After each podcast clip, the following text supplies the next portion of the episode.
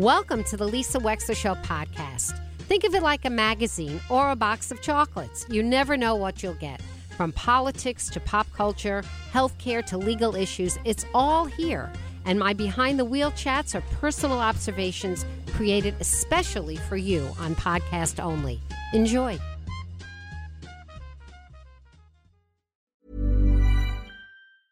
It's that time of the year. Your vacation is coming up. You can already hear the beach waves, feel the warm breeze, relax, and think about work. You really, really want it all to work out while you're away. Monday.com gives you and the team that peace of mind. When all work is on one platform and everyone's in sync, things just flow wherever you are. Tap the banner to go to Monday.com. Ever catch yourself eating the same flavorless dinner three days in a row? Dreaming of something better? Well, HelloFresh is your guilt free dream come true, baby. It's me, Keke Palmer. Let's wake up those taste buds with hot, juicy pecan crusted chicken or garlic butter shrimp scampi. Mm. Hello Fresh. Stop dreaming of all the delicious possibilities and dig in at HelloFresh.com. Let's get this dinner party started.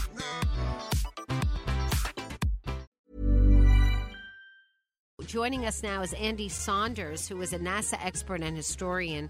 He's created a book called Apollo Remastered: The Ultimate Pho- The Ultimate Photographic Record, which, believe me, is not an understatement. Uh, Andy Saunders, welcome to the Lisa Wexler Show today. What an unbelievable mission that you've accomplished in creating this book! I can barely lift it. Well, thanks, Lisa, and thanks for, for having me on. Yes, it's uh, it's quite a monster of a book, but it had to be. Um, the idea, the concept is this is kind of the, the ultimate, the definitive record. So, and I'm keen in the book to to showcase more than just Apollo 11. You know, a lot of people, of course, know Neil Armstrong or perhaps Apollo 13 because of the movie, but a lot of people don't realise there was an Apollo 8, for example, which was the first mission that actually went to the moon, although it didn't land, uh, all the way through to Apollo 17. Um, we got the 50th anniversary of Apollo 17 right now. So yeah, to showcase enough of the incredible photography, it's uh, yeah, it's quite a quite a big book. How did you get access to these 35,000 photographs from which you culled and made this book?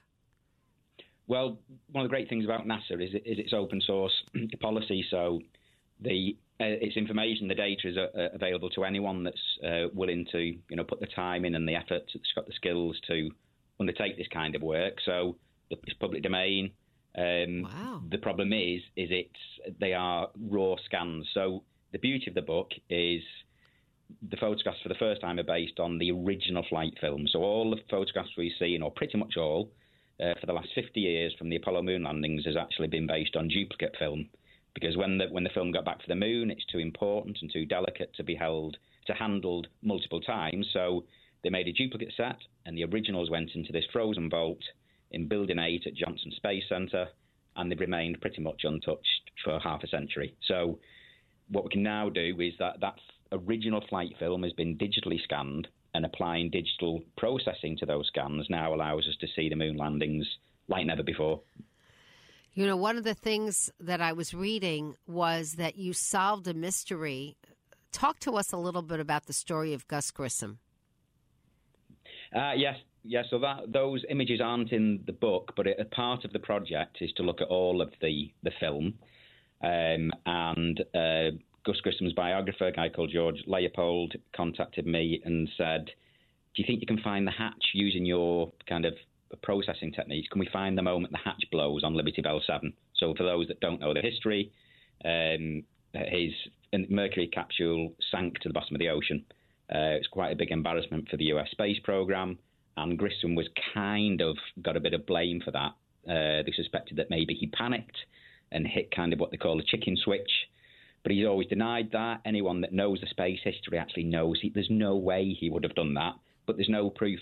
So Grissom sadly died in the Apollo 1 fire um, and never really fully cleared his name of this kind of the hatch uh, crap, he, re- uh, he referred to it as.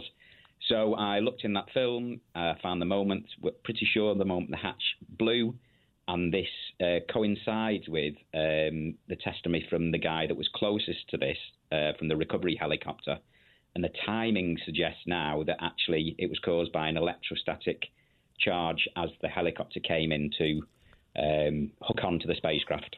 Oh and my! therefore it wasn't. Therefore, it wasn't Grissom's fault. You know, we can finally pretty much conclusively say, based on lots of other evidence, but now having this kind of photographic analysis done, we can pretty much say that you know Grissom was not uh, didn't hit the chicken switch.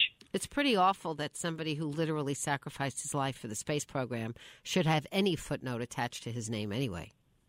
Yeah, I mean, a lot of it was kind of media. Um, the film, uh, The Right Stuff, if anybody has seen Yes, that. of course, great we all film, saw that. Otherwise, a great film, but Mhm. that didn't portray him or that instant uh, in the best light either. And so, you know, these stories grow and grow and grow. But like I say, those that know the space history and, and, and know of him and his character knows there's no way he would have uh, panicked. In fact, he was very calm. You can hear it in the audio. Uh, he was very calm when, when they landed. So there must have been some other explanation. He said it just blew. You know, I was just sitting there and it just blew. Mhm. Well, now we think we know Now how and why that happened. We're chatting with Andy Saunders, who has created this. This it's, it's an unbelievable book. It's called Apollo Remastered: The Ultimate Photographic Record, and it really is the ultimate photographic record. As you were deciding what uh, which among the thirty-five thousand photos you would display in this book, what was your criteria? What were you thinking? Um, it, it, it was incredibly difficult. I mean, anyone that's been on an incredible vacation will appreciate, you know, narrowing your photographs down to put in one album i- is extremely difficult. So you imagine if if, if these are multiple journeys to the moon and there are thirty five thousand, you Unbelievable. know, they are in, they're inherently stunning, a lot of them. But really, it was those that maybe something we haven't seen before, because we tend to see the same ones over and over again. Um, so things we haven't seen before, um, historic moments such as you know we now we've got the clearest image of Neil Armstrong on the moon. Things that reveal new details, such as I found Alan, Alan Shepard's second golf ball that he said he hit miles and miles and miles. That's been lost for 50 years. I found the ball and Unbelievable. he divot and worked out how far it went Unbelievable. um, detail that we haven't seen before. There is there are images that just instantly convey the the awe-inspiring nature of human space exploration. I mean, they just they hit you. They're just absolutely stunning. There's panoramas, so stitched panoramas together that are great at showing, you know, this incredible, the grandeur and scale of the lunar landscape. But really, it's the human side, the images that show the human side to the missions. That's what I've really wanted to get across, is to create a sense of intimacy in the book that we haven't really been able to see before. And that's thanks to this unusual stacking technique that I apply to the movie footage that he took. So, because that's quite small format, lower quality, but what was used a lot inside the spacecraft, we tend not to see it. But now, in applying this process, we can turn these pretty much into photographs, panoramic photographs, so we can almost step on board and look around these, you know, 1960 spacecraft and, and ride along with these space explorers on the greatest ever human expeditions. Andy Saunders, did I read correctly that you said there was only one camera and that Neil Armstrong had it? Is that right? Yeah, that and really, this whole project was was born out of frustration that I've had since childhood. In that, you know, I wanted to see Neil Armstrong on the moon. I've always had an obsession with the Apollo moon landings.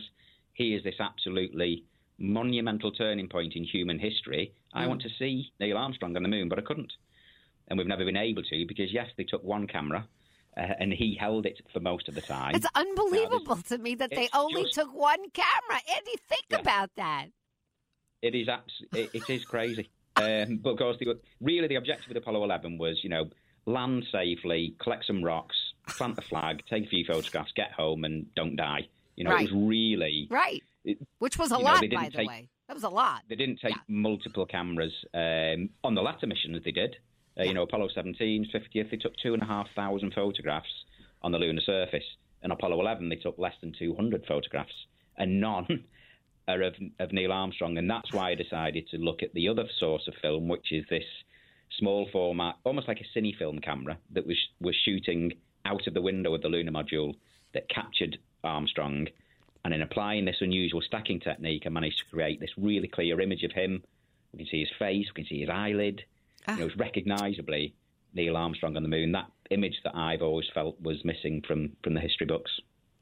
Well, Andy Saunders, thank you for contributing that. Uh, the book is so special that I can't keep it myself. I'm going to donate it to some underserved uh, public school library or science teacher. Oh, that's great. Because it needs to be looked at by many different little hands. It just needs to be, the pages need to be gone through a lot more yeah. than if it simply stayed in my home. It's not fair. That's a nice gesture. Yeah. yeah. It's, it's really, really special. Thank you so much for joining us today. Thanks for the work that you've done to contribute to science. We're living in a world where people like to well, they like to spread misinformation, where they like to sow doubt over whether or not we actually had Neil Armstrong walk on the moon.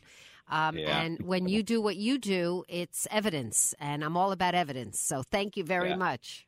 Thank you. You're welcome. Th- thanks for having me on. Pleasure. Andy Saunders on the Lisa Wexler Show. Even when we're on a budget, we still deserve nice things. Quince is a place to scoop up stunning high end goods for 50 to 80% less than similar brands. They have buttery soft cashmere sweaters starting at $50, luxurious Italian leather bags, and so much more. Plus, Quince only works with factories that use safe, ethical, and responsible manufacturing. Get the high-end goods you'll love without the high price tag with Quince. Go to quince.com/style for free shipping and 365-day returns. Ever catch yourself eating the same flavorless dinner 3 days in a row, dreaming of something better? Well, HelloFresh is your guilt-free dream come true, baby. It's me, Keke Palmer. Let's wake up those taste buds with hot, juicy pecan crusted chicken or garlic butter shrimp scampi. Mm. Hello Fresh. Stop dreaming of all the delicious possibilities and dig in at HelloFresh.com. Let's get this dinner party started. Planning for your next trip? Elevate your travel style with Quince. Quince has all the jet setting essentials you'll want for your next getaway, like European linen premium luggage options, buttery soft Italian leather bags, and so much more. And is all priced at 50 to 80% less than similar brands. Plus, Quince only works with factories that use safe and ethical manufacturing practices. Pack your bags with high-quality essentials you'll be wearing for vacations to come with Quince. Go to quince.com/pack for free shipping and 365-day returns. Thank you for listening. If you liked what you heard, please share it with your friends. And as always, feel free to contact me at lisa at lisawexler.com.